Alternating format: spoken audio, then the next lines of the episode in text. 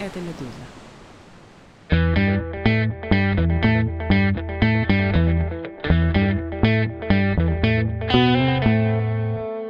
Это «Что случилось?» подкаст о новостях, которые долго остаются важными. Мое имя Владислав Горин, имя уважаемого собеседника Александр Каляндр, финансовый аналитик и журналист. Здравствуйте, дорогой Александр. Здравствуйте, Влад. Спасибо, что позвали. Говорить мы с вами будем о средствах Российской Федерации за границей, которые, если судить по новостям, все-таки пойдут Украине. Не то чтобы кто-то сомневался, кажется, с начала этой большой войны, вот этой фазы с большим вторжением, об этом стали говорить, но интересно, как это может быть устроено и вообще все-таки реально ли, потому что есть на Западе химера частной собственности и некоторые щепетильности в этих вопросах.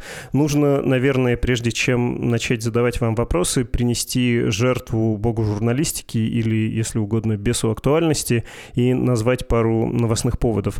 10 января администрация президента США Джозефа Байдена поддержала идею частичной конфискации замороженных российских активов в пользу Украины. Это агентство Bloomberg писало в Сенате, есть такой законопроект. И другой повод свежее, со ссылкой на Reuters. Украина может привлечь до 300 миллиардов долларов, продавая облигации, обеспеченные будущими исками к России о возмещении ущерба от боевых боевых действий, так называемые репарационные облигации. Я думаю, что можно про это еще будет поговорить, обсудить конкретно эти новости, но рискнул бы начать с более простого, что ли, и максимально примитивного вопроса. А что это за деньги, что за 300 миллиардов, про которые с самого начала войны говорят, замороженные активы ЦБ, которые лежат в западных странах, где они, что за средства, как они там оказались? Ну, во-первых, я сразу скажу, что я не согласен с вашим определением химера частной собственности, потому что если бы не было этой частной собственности, или она бы была исключительно химерой, то мы бы с вами это тут не обсуждали да, и жили бы в совершенно другом мире. А 300 миллиардов, причем до конца мы даже не знаем сколько, это может быть чуть больше или чуть меньше, это средства, замороженные на счетах в тех странах, которые приняли на себя обязательства и готовность поддержать Украину и наказывать Россию санкциями. То есть в тех странах, которые присоединились к санкциям, существуют на различных счетах замороженные российские активы. Вот в этой большой сумме есть и средства компаний, которые попали под санкции, как с 2014 года, так и, понятно, более свежие после начала крупномасштабного вторжения. Там есть счета брокерские, на которых фактически лежат средства частных граждан и каких-то небольших компаний не под санкциями. И самый большой, как говорится, слон в комнате это суверенные активы Российской Федерации. То есть это золотовалютные, или вернее часть золотовалютных резервов России, в которые, скажем так, для простоты входят и часть ликвидных средств Фонда национального благосостояния. Максимально упрощая, это часть российской суверенной кубышки – и именно их судьба, судьба этих денег и обсуждается сейчас. Она, безусловно, будет обсуждаться гораздо более активно в ближайшие полгода. Почему, я думаю, мы разберемся в течение разговора. И судьба этих денег так или иначе присутствует в новостях и в обсуждениях с 24 февраля 2022 года. Будем считать для простоты, что это 300 миллиардов долларов. В общем, 300 миллиардов долларов – это много. И понятно, что тут есть что обсуждать. Вы меня про химеру частной собственности одернули, а я специально так хотел спросить по-шариковски, почему еще в 2022 году не взять все было и не поделить? Ну, в смысле, не обнаружить все это, тем более, что многие средства на виду, и они буквально центробанковские, вот Российской Федерации принадлежат, и не отдать их э, Украине. А тут проблемы две, или даже три есть проблема идеологическая, ну или скорее идейно-философская, есть проблема юридическая, есть проблема техническая. Начнем с технической. В феврале 22 года сказать, где находятся эти деньги, было крайне сложно. Потому что эти деньги защищены законами о банковской тайне. Иными словами, когда вы, Влад Горин, относите свои деньги в коммерческий банк, там, я не знаю, Медуза банк, который защищен законами Европейского Союза о защите банковской тайны, кладете их там на депозит который приносит проценты, или покупаете на них какие-то облигации, эти деньги лежат в банке. Банк знает, где они лежат. Банк знает, кто вы такой, и банк знает номер вашего счета. Однако, если к банку завтра придет правительство Латвии, Европейского Союза или любой другой страны, и скажет, а подать-ка нам сюда все данные о средствах Влада Голина, мы немедленно хотим их изъять и арестовать. Банк им, в принципе, может указать на дверь, потому что существует закон о банковской тайне, который там, в разных видах присутствует в разных странах. Для того, чтобы этот закон снять, необходимо решение суда, с которым придут судебные исполнители в банк, и тогда банк будет что-то делать. Арестовать счета проще – Потому что к банку приходит правительство говорит, а вот арестуйте мне счета Влада Горина. Не дай бог, я вам этого не желаю. Это ужасный геморрой выводить средства из-под ареста. Банк говорит, да, арестуем. В том смысле, что банки продолжают лежать на счетах банка, ну, условно говоря, в сейфе, банке, коробке или копилке, но вы, как владелец, с этим счетом ничего не можете сделать. Вы не можете тратить, переводить, продавать облигации, ничего. Они как бы ваши, но не до конца это вот, знаете, как то оливье, которое только на Новый год. Оно как бы есть, но его как бы нет. А когда наступит этот Новый год, неизвестно. Это техническая проблема. И, соответственно, банки и финансовые институты могли отчитаться правительством стран, вводящих санкции или санкционирующим странам, назовем их так, отчитаться и сказать, все российские суверенные счета и все, что вы просили, все арестовано. Отлично.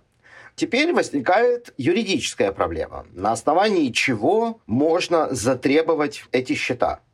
Если мы, как правительство санкционирующих стран, решим, что это можно забрать без суда, то это немедленно подрывает веру в нашу судебную систему, в нашу систему защиты активов, и, как следствие, мы, по идее, должны увидеть, что все больше и больше людей будут предпочитать деньги не хранить на банковских счетах, а там у себя под матрасом, в золоте, в Объединенных Арабских Эмиратах, на Луне, но, в общем, никак в европейскую банковскую систему не вкладывать.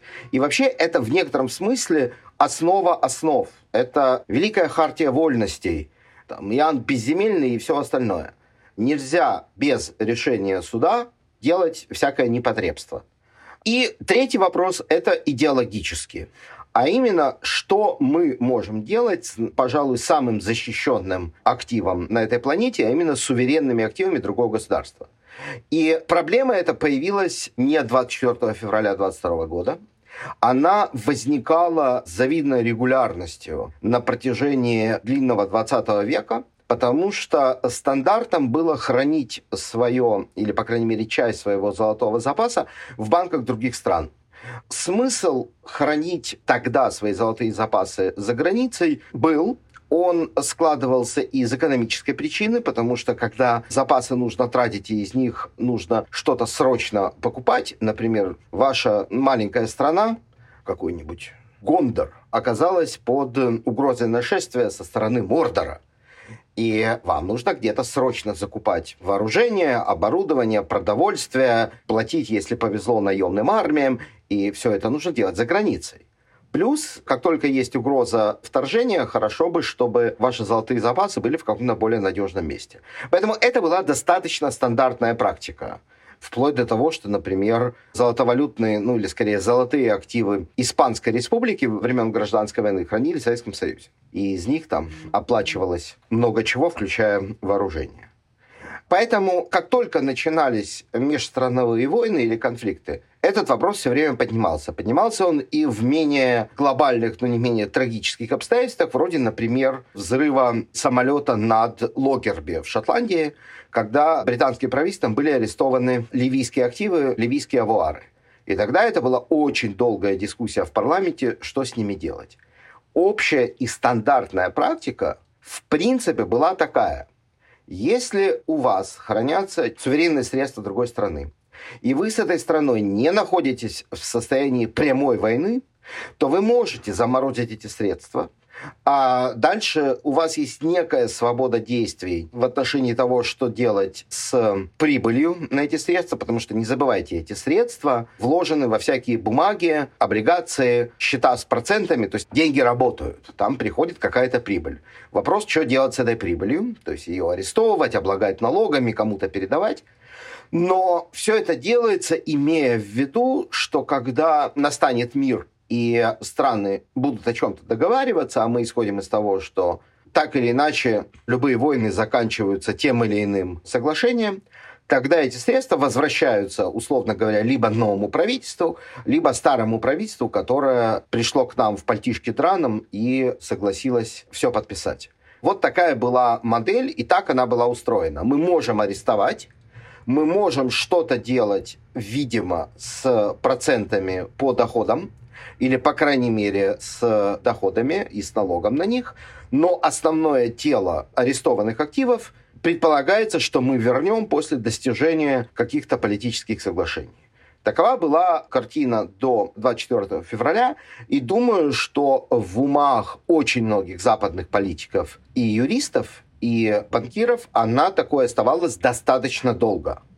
Никто не хочет ради одной войны сколь бы ужасной и несправедливой она ни была, менять правила, которым, по сути, многие сотни лет.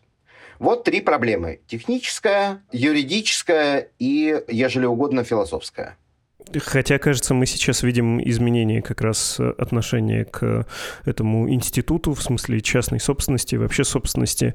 И в Соединенных Штатах есть законопроект. Я в самом начале упоминал, что он одобряется Белым домом. Обе партии его, кстати говоря, предложили. Его логика в том, что у президента будет возможность забрать суверенные российские активы. Но тут нужно оговориться, я надеюсь, вы про это расскажете в Соединенных Штатах как раз их или немного, или почти нет. А у американцев американских судов не будет возможности принимать иски, если Российская Федерация или кто-то ее представляющий пожалуются на то, что такая собственность была изъята. Можете объяснить про то, как происходит эрозия в Соединенных Штатах вот этой нормы, о которой вы сейчас говорили? Влад, я не считаю, что существует эрозия. Я, в отличие, например, от каких-то людей в руководстве Российской Федерации, не считаю, что существует эрозия. Как к этому относится Российская Федерация, мы поговорим. Но что происходит? Все, кто даже выступает за отъем российских активов, говорят, что это единичный случай, и мы обязательно хотим, чтобы этот случай был единичным и не создавал прецедент. А напомню, что речь идет о Соединенных Штатах, где право прецедентное. Очень важно в этом законопроекте, который, напомню, его еще не приняли, его еще будут обсуждать, на мой взгляд, две вещи. Первое. Он дает президенту право, но не обязанность забрать эти активы. Второе. Он не прописывает, как их забирать. То есть понятно, что активы можно забрать, национализировав, то есть положить на счета правительства. Можно их положить в какой-то специальный счет, можно их просто напрямую передать Украине. Поданный законопроект это не прописывает. И это очень хорошо. Это отдает нам достаточно большую гибкость. И третье, это важно, что он обязывает американские суды не принимать к рассмотрению иски от Российской Федерации о неправомерности передачи активов. Потому что если бы этого не было, то путь я Российской Федерации в день принятия закона я бы уже начал подавать иски о том, что все это неправомерно, а если иски поданы, то суд может запретить передачу активов до вынесения решения. Таким образом, всю эту историю можно, по крайней мере, замотать по судам и сильно отсрочить использование этих денег, а вопрос времени нам очень важен, потому что это деньги, которые нужны и которые хотят использовать для помощи воюющей Украине. Поэтому, в принципе, этот закон очень важен. В нем есть еще одно положение, которое заставляет нас чуть внимательнее посмотреть на то, где лежат активы. Оно обязывает президента решать этот вопрос по возможности с американскими союзниками. И это очень важный момент, потому что в Соединенных Штатах российских суверенных активов кот наплакал. Их там меньше процента. Это, конечно, сумма хорошая для вас и для меня, но она ничего не решает. Основные объемы лежат в Европе. Парадоксально на самом деле и нет, что основными застрельщиками идеи активы отобрать выступают страны, в которых этих активов почти нет. То есть это Соединенные Штаты, это Великобритания, это Балтийские страны и страны некоторой Центральной Европы, и это Скандинавы. Там почти ничего нет. Там немного, но в сравнении с тем, что лежит во Франции, Бельгии, Германии, даже Японии и Швейцарии, там крайне немного. С одной стороны, можно, конечно, сказать, что это пример неприкрытого цинизма. Ну, приятно распоряжаться чужими деньгами. А с другой стороны, этим странам и политикам этих стран как бы проще делать такие заявления. Они не подвязаны ко всем проблемам, которые порождает наличие российских авуаров на их территории. Теперь, где лежат эти деньги? Я думаю, что пора нам, в конце концов, уже сказать, где что лежит.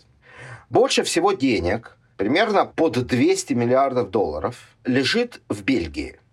Лежит они в Бельгии не потому, что это страна пива, вафель и тантена, а потому что в Бельгии находится Евроклир. Евроклир – это огромный банк, огромная клиринговая компания.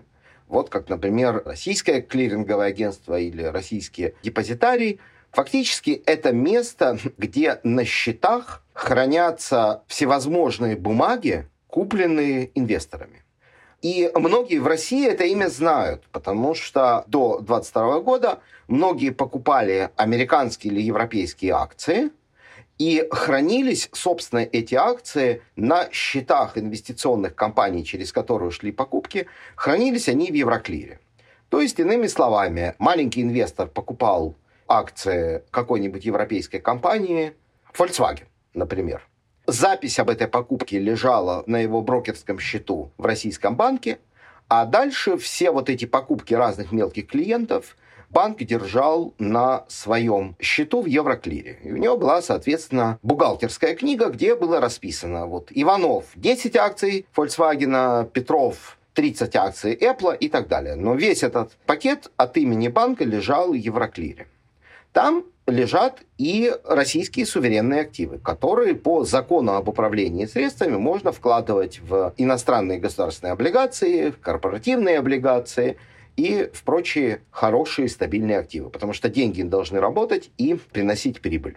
Соответственно, там они и лежат вместе с некоторым количеством денег российских инвесторов, которые вкладывали средства в иностранные активы, и все это оказалось замороженным после начала крупномасштабной войны. Поэтому главное в этой истории у нас Бельгия. На втором месте Франция, где средства лежат на различных депозитных счетах Банка Франции, а дальше уже с отрывом средства лежат в Германии, Швейцарии, Люксембурге, Японии и так далее. Поэтому главными во всей этой дискуссии становятся роли трех стран, а именно Бельгия, Франция, Германия, и руководство Европейского Центрального банка. Почему Бельгия, мы обсудили, и понятно опасения правительства Бельгии. Правительство Бельгии хочет, чтобы Евроклир оставался важным элементом бельгийской экономики и бельгийской финансовой системы. Для бельгийцев это важно. Плюс не забывайте, что прибыль на капитал, то есть то, что заработали люди по своим брокерским счетам, зачастую платится в самой Бельгии. То есть это еще и немножко налоговый вопрос. На втором месте Франция, где лежат средства. И на третьем Германия. Не только потому, что там лежат средства, их даже меньше, чем во Франции, но и потому, что в Германии есть Франкфурт с Европейским центральным банком и развитой банковской системой. И Германия, в общем, крупнейшая финансовая держава Евросоюза. И там есть опасения, что если суверенные активы Российской Федерации отобрать, то это подорвет доверие к евро как резервной валюте. Вот как устроена эта пьеса, вот как устроена эта дискуссия о том, что делать с этими деньгами. Не то, чтобы в Брюсселе, Париже или Франкфурте говорят, нет-нет-нет, отдайте, верните деньги России. Нет. Существует декларация Большой Семерки, в которой есть и Евросоюз как участник, которая четко говорит, что Россия не получит назад эти деньги до тех пор, пока не будут удовлетворены украинские запросы и требования по компенсации и оплате восстановления. Иными словами, пока не будет соглашения какого-то о репарациях, России эти деньги не вернут. Другой вопрос, что, с одной стороны, о репарациях сейчас не говорит никто, а с другой стороны, репарации могут быть разные. Потому что где-нибудь в будущем какие-нибудь будущие правительства могут, например, договариваться, что в качестве репарации Украина получает, ну, не знаю, 10 лет бесплатно поставки нефти и газа, а вот за это возвращаются сейчас деньги. То есть там возможны всякие варианты и договоры, но без договора эти деньги возвращены не будут. И вот эта декларация о том, что пока не будет договора и соглашения, деньги не вернут, она как бы полностью в рамках нашего классического подхода. Деньги арестованы, пока не будет договора, их никто не получит. А вот передавать их в каком-то виде Украине, это уже выход за классический взгляд на эту проблему. Не очень важно, но просто характерная деталь. Я тут не стараюсь, как все, насмехаться над Организацией Объединенных Наций, но, тем не менее, мы знаем, что ее решения крайне необязательные и могут как исполняться, так и не исполняться. Но вот Генассамблея приняла резолюцию, которая предусматривает, что Россия ответственна за войну и должна будет возместить, э, буквально выплатить репарации за понесенный страной, в смысле Украины, ущерб. Большинство проголосовали за, ну да, мы знаем, что ничего это не значит, учитывая место России в Совбезе, так и тем более. А если говорить про Европу, вы назвали это пьесой. А те, кто находится за сценой, правые силы, которые в Европе приходят к власти, могут прийти, усиливают свое влияние. Они тут какую играют мелодию? Они скорее, вот так спрошу по-сермяжному, за Россию или против России? В смысле, за российский бюджет и возвращение ему средств или против этого? Да, в оркестре у нас сидят много разных людей со своими взглядами на жизнь. То есть там сидят Европейский Центральный банк и Федеральная резервная система, которые говорят, мы не понимаем, мы не знаем, как это отразится на роли наших резервных валют как это отразится на спросе на государственные облигации. Не то, что мы там категорически против и считаем, что все обвалится. Мы не знаем. Давайте мы сделаем какое-то более четкое, аккуратное моделирование и как-то более четко на это посмотрим. Кроме этого, существуют, безусловно, как я понимаю, в первую очередь европейские компании, у которых до сих пор есть активы в России, Часть из них уходить не очень хочет, часть из них хотела бы, но не может. И есть еще люди и компании, у которых российские активы или же вырученные деньги за проданные российские активы.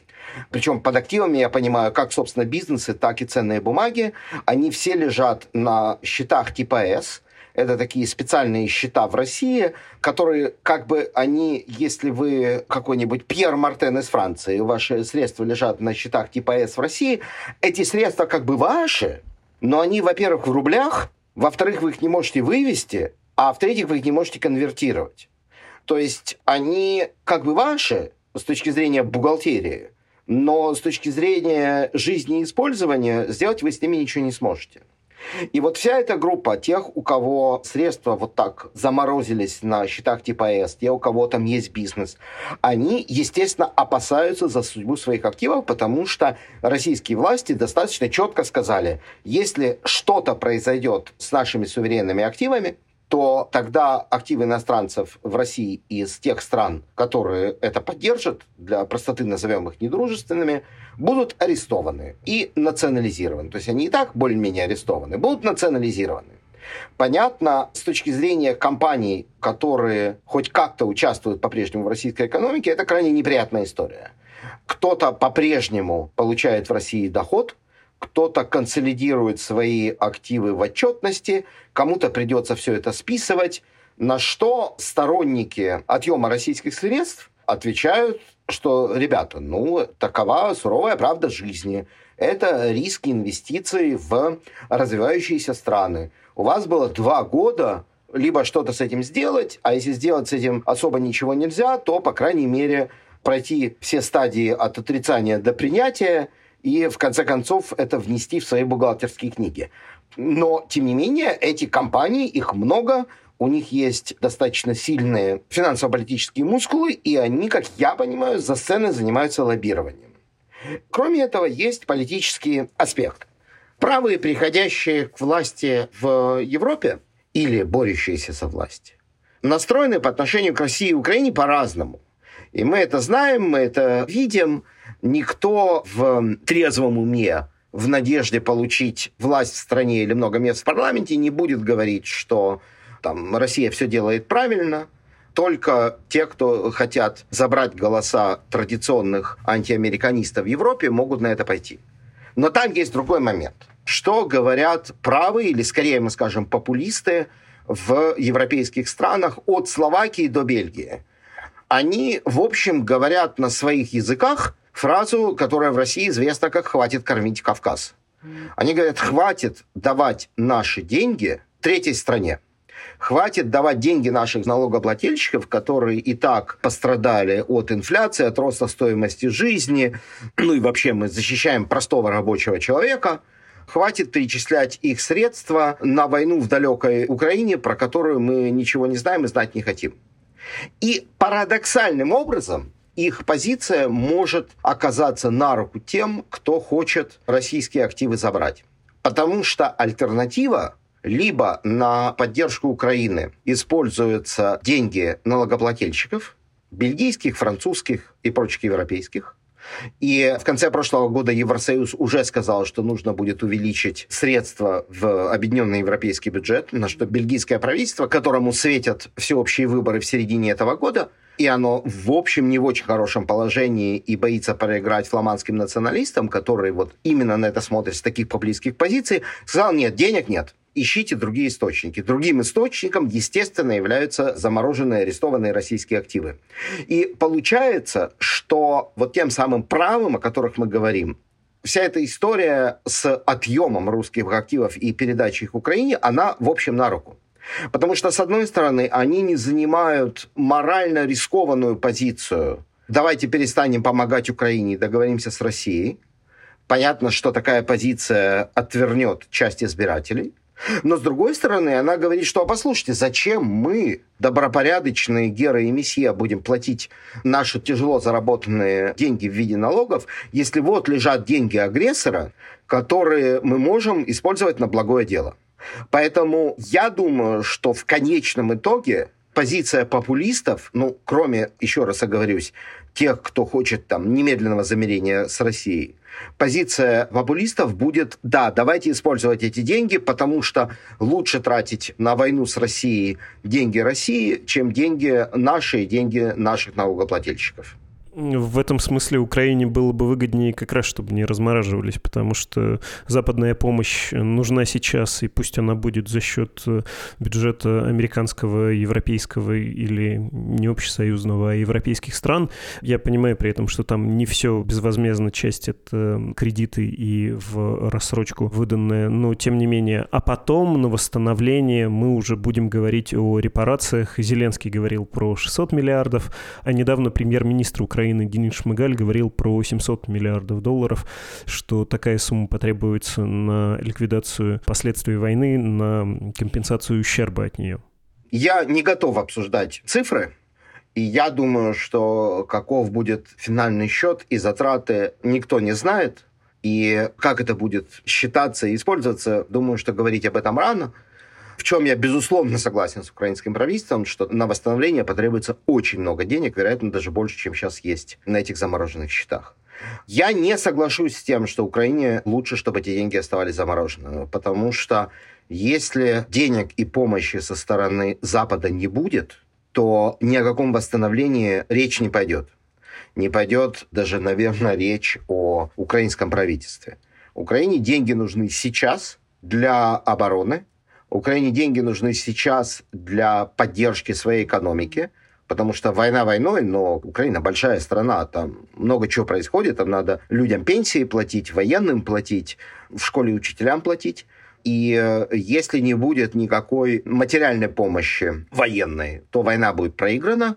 Если не будет финансовой бюджетной помощи, то придется просто печатать деньги, что ведет за собой инфляцию и общий развал экономики. Украине деньги нужны сейчас. Будут это деньги американских и европейских налогоплательщиков или будут это российские деньги? По большому счету, как мне кажется, совершенно не важно.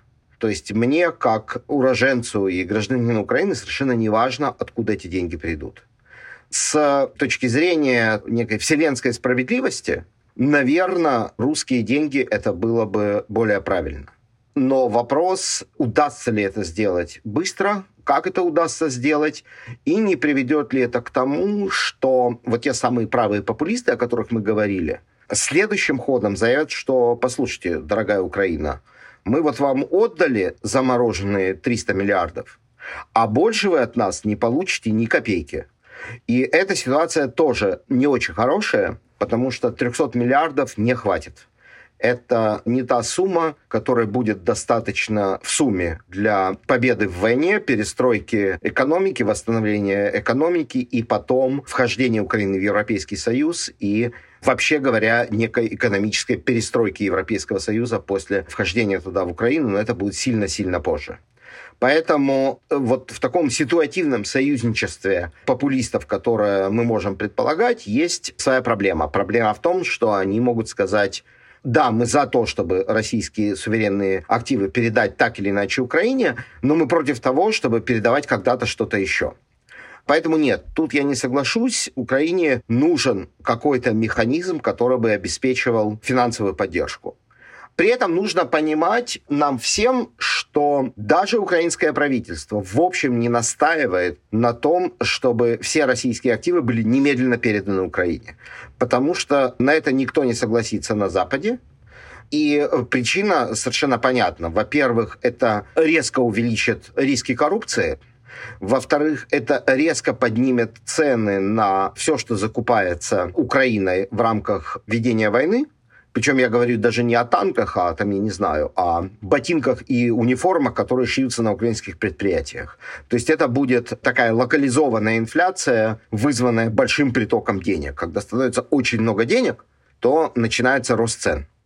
Поэтому придумываются различные механизмы, как эти деньги использовать.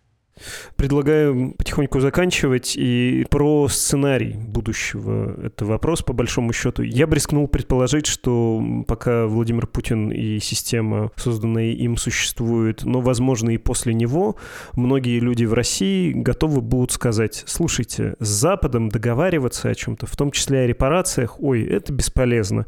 Они не соблюдают собственных правил. Посмотрите, что они сделали с нашими активами. Даже если эти активы не будут изъяты, это будет под подаваться, и я думаю, что искренне, может быть, восприниматься как э, нарушение правил игры.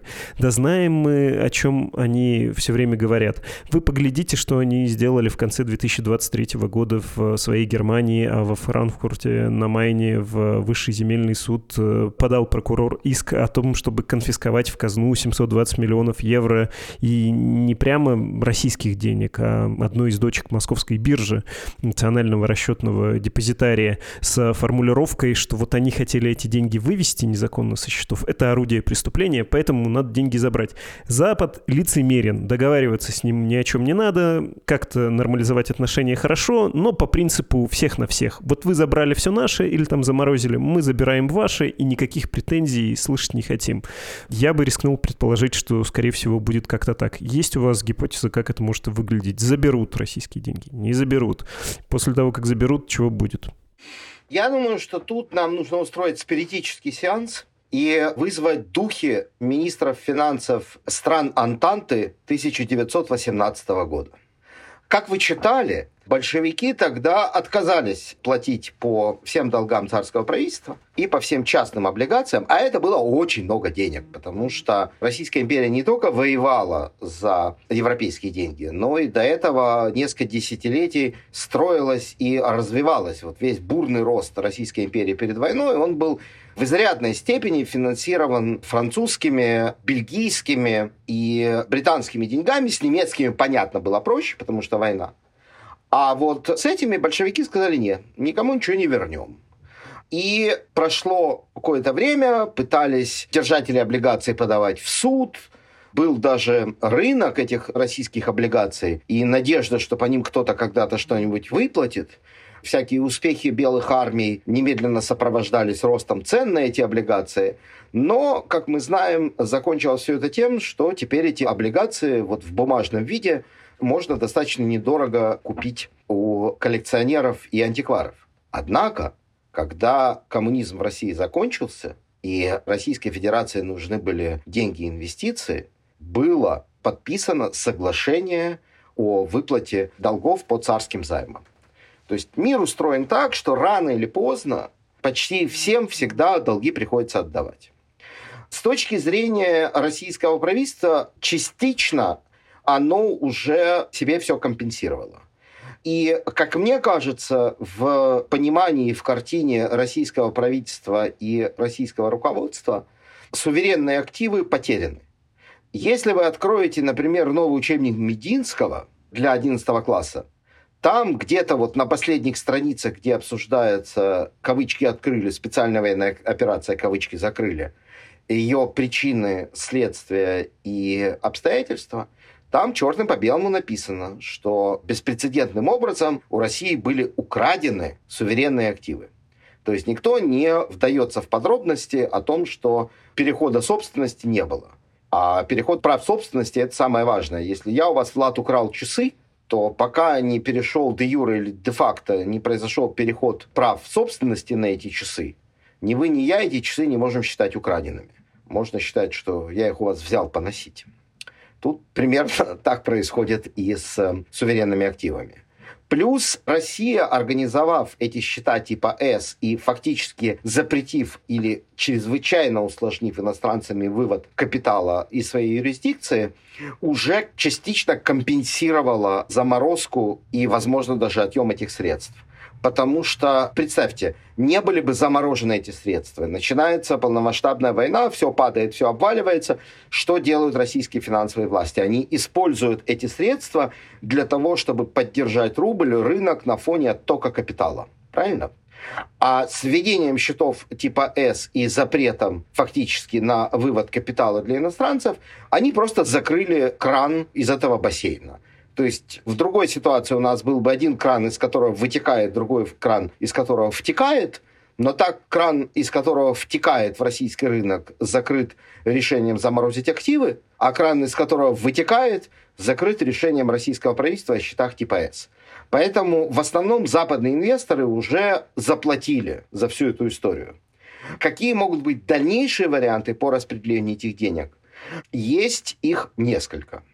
Во-первых, можно просто взять все эти деньги со счетов забрать, где Clearstream и другие банки будут действовать агентами, то есть они просто передадут государствам эти средства – создать некий фонд под управлением, не знаю, Европейского банка реконструкции и развития, Всемирного банка, Евросоюза, чего угодно, который будет постепенно эти российские активы продавать на открытом рынке. А еще раз напомню, мы говорим о том, что это не пачки евро и долларов, а это всевозможные облигации. Их еще надо продать для того, чтобы использовать продавать эти активы и передавать деньги Украине. Я не думаю, что такой вариант будет принят. По крайней мере, принят в ближайшее время, он слишком радикален с юридической точки зрения, он слишком радикален с точки зрения подрыва доверия к европейским финансовым институтам евро, и он слишком радикален с точки зрения рынка, потому что он немедленно дает рынку сигнал, что вот в ближайшее время будет продано всяких государственных облигаций на 300 миллиардов. Это перекосит баланс спроса и предложения на рынке. Поэтому мне не кажется, что такой вариант будет принят. Есть другой вариант, который обсуждается. Я, честно говоря, думал, что его примут еще в сентябре а именно, по крайней мере, изъять доход на эти суверенные средства. Еще раз, они вложены в облигации, я не устану это повторять. Если вы вложили свои деньги в какую-то облигацию, вы, во-первых, получаете купонный доход, то есть процент, который вам приходит каждые полгода или год. Плюс, когда эта облигация или этот депозит заканчивается, то есть приходит срок, вам эти деньги возвращают. Все эти средства приходят на текущий счет, это уже деньги. Их Евроклир и банки, в которых лежат русские деньги, реинвестируют назад в рынок, используя те же методы и модели, которые использовал российский Центробанк, и использовали те, кто управляют суверенными фондами, использовали до начала крупномасштабного вторжения, и на этом зарабатывают какие-то деньги. То есть деньги работают, приходит какой-то капитал. Например, из отчетности Евроклира за первый квартал можно выяснить, что было заработано на российских активах 1,8 миллиарда евро. В общем, 2 миллиарда долларов – это значительная сумма за полгода. И, с одной стороны, на них нужно наложить налог на прибыль, потому что, ну, это обычная прибыль на капитал. Бельгийский налог, который должен идти в бельгийскую казну. С этим разобрались. Бельгийское правительство сказало, что мы эти деньги в казну класть не будем, а положим на специальный счет помощи Украине. Но это лишь малая толика этих процентов. И поэтому обсуждается постоянно вопрос, а не ввести ли нам единовременный специальный налог в размере 100% на весь капитал, заработанный на русских активах. Потому что юридически как бы корова не наша, а молоко, которое она дает, наше. Традиционно, если счет мой, то и то, что я на нем заработал, тоже мое. Но никто не мешает правительству ввести чрезвычайный налог чрезвычайный налог только на этот актив. Он не будет распространяться на активы Саудовской Аравии, Китая или Зимбабве. Это будет исключительный налог на российские суверенные активы. У меня нет четкого понимания, почему это до сих пор не сделано, несмотря на достаточно жесткую вербальную поддержку этого шага и со стороны Европейского Центробанка, и со стороны Федеральной резервной системы и всех действующих политиков. Я думаю, что это вопрос, который обсуждается, вопрос юридический, плюс я думаю, что так или иначе против этого решения, условно говоря, максималисты которые считают, что нужно использовать деньги целиком. У меня нет ответа. Более того, у меня нет понимания, почему нельзя сейчас использовать доход по капиталу, продолжая обсуждать, что делать с основным телом, с, собственно, с этими активами. У школе, нам кажется, крайне сомнительной перспектива все отобрать, продать и иметь деньги – то обсуждается вопрос, как использовать эти деньги в виде основания для выпуска облигаций разного рода. Например, обсуждается вопрос так называемых репарационных облигаций. То есть, когда российские активы являются основанием и залогом облигаций, облигации продаются неким управляющим органом, таким образом с рынка поднимаются деньги, и эти деньги используются для покупки там вооружение, восстановление всего, чего нужно. Мне в этой схеме, которую вы упомянули в начале, которую рассказал Рейтер, мне кажется ключевым и сомнительным, ну, сомнительным с точки зрения немедленной реализации вопрос того, кто эти облигации будет покупать. Представить, что эти облигации с не каким-то катастрофическим дисконтом будут покупать инвестиционные банки, мне сложно, потому что совершенно непонятно, как считать риск этих облигаций. Непонятно, как записывать бухгалтерские книги их цену. Непонятно, будут они торговаться на рынке или нет. И я думаю, что продать такие облигации инвестбанкам в таком виде будет сложно. Наиболее вероятным покупателем я все-таки вижу центральные банки и национальные банки европейских и западных стран это будет примерно эквивалентно выпуску банками этих стран денег для Украины в обмен на облигации. И потом, конечно, в отдаленном будущем у нас будет вопрос о том, как, собственно, оплачивать тело долга. Примерно так же, наверное, можно структурировать эти облигации, но делать их более привлекательными для частных денег, то есть для инвестиционных и коммерческих банков. Но тогда нужно аккуратней будет прописывать, кто гарантирует возврат тела долга. То есть тогда, думаю, что центральные банки или центральные правительства западных стран должны будут выступать гаранторами этих облигаций. И в каком-то отдаленном будущем речь будет идти о том, что Россия может принять на себя обязательства по обслуживанию этих облигаций и этого долга, и дальше уже вести переговоры с держателями, примерно как с царскими облигациями. То есть менять их на какие-то другие облигации, выплачивать, реструктурировать, в общем, делать что угодно. Либо Россия говорит, нет, мы не принимаем ответственности за этот долг, и тогда суверенные активы, арестованные в далеком 22 году, используются для того, чтобы погасить эти облигации их держателям. Я думаю, что эта схема гораздо более реальная, чем просто передать активы от, условно говоря, Евроклира Украине или какому-нибудь там управляющему органу. Но все зависит от того, как будет прописано сложное, на мой взгляд, очень сложное. И я абсолютно некомпетентен в вопросах юридических, но мне представляется крайне сложным прописать всю юридическую часть этих облигаций. Я не помню, когда бы было такое, что кому-то долг навязывается, и потом подразумевается, что страна, которая долг э, этот сама не формировала, напрямую по нему расплачивается. Удивительная схема. Звучит э, фантастически все-таки. Ну, сделаем тут подсказку российским пропагандистам и напомним им рассказ Варлама Шаламова из цикла «Колымские рассказы». Там есть рассказ на приставку – где уголовники играют на вещи других заключенных и доходяг, включая их жизни. Я не сомневаюсь, что российская пропаганда, будь они читали Шаламова, это вспомнит.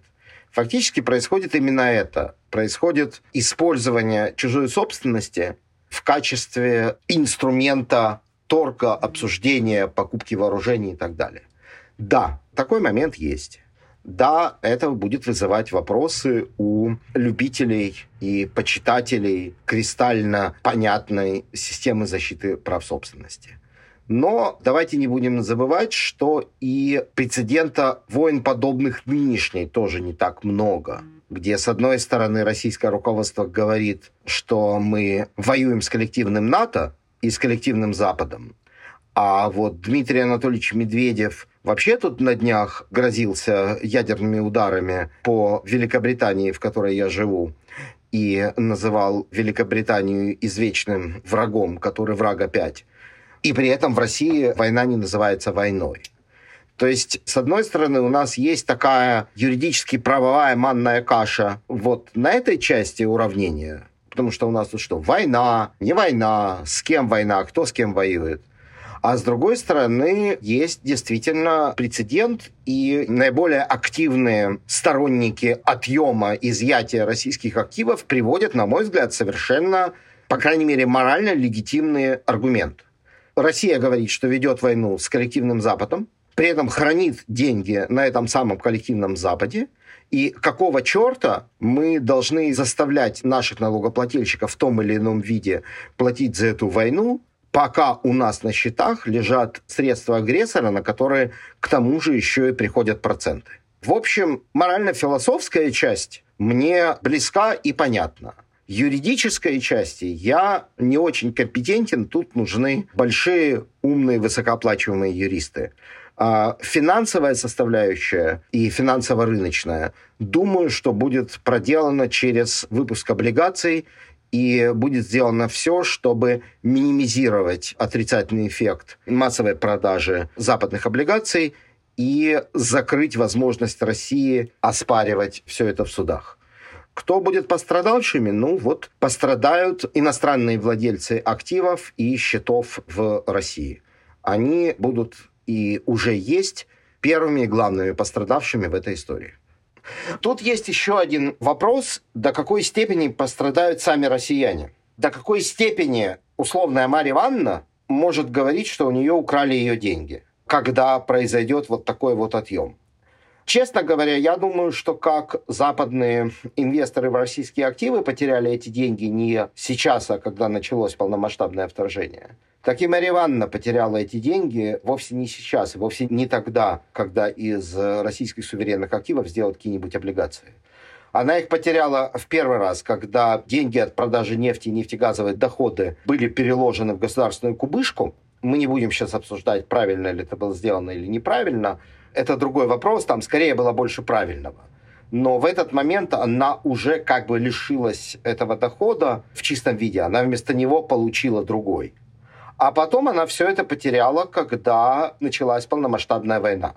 Поэтому она и вообще говоря, средний россиянин, думаю, что эти деньги уже по большому счету потерял, и даже при каком-то самом фантастически положительном сценарии шансы их увидеть в отдаленном светлом розовом будущем у среднего россиянина крайне-крайне малы были.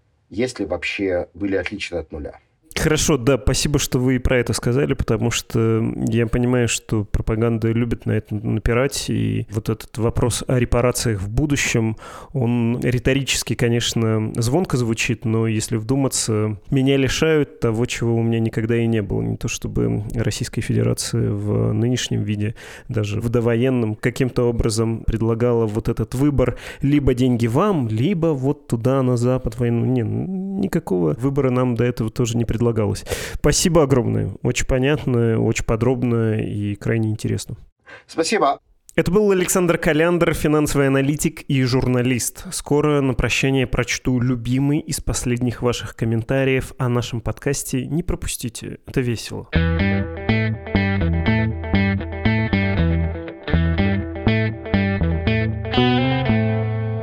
Прощание должен сказать, издание «Медуза» тоже в некотором роде под санкциями или антисанкциями. В 2022 году десятки тысяч наших жертвователей, людей, которые давали средства на работу редакции из России, были отключены после ухода мировых платежных систем из Российской Федерации, а также, конечно, из-за статуса нежелательной организации в РФ все это случилось. В целом, из-за большого вторжения, можно сказать. До того, даже после иноагентства и уничтожения рекламного бизнеса «Медузы» в России, издание умудрялось существовать благодаря вашей, безусловно, поддержке. Так что традиционная, но от этого не менее важная просьба, если у вас есть возможность поддержать нас, сделайте это, пожалуйста. Ссылка с объяснением и указанием, как все устроить, есть в описании к этому эпизоду. С вами был я, Владислав Горин, или, как сказано в комментарии в Apple Podcast с слушателем Русланом Д, ведущий просто ходячий архетип душнилы. Душно замечу, что тут надо использовать слово не архетип, а просто тип. Его вязкий поток мыслей забивает все щели разговора с действительно достойными собеседниками. Отвратительно. Всем, кому не отвратительно, особая благодарность. Слушайте, что случилось. Подкаст о новостях, которые долго остаются важными каждый будний день. Душненькое, типичное. Пока-пока. thank you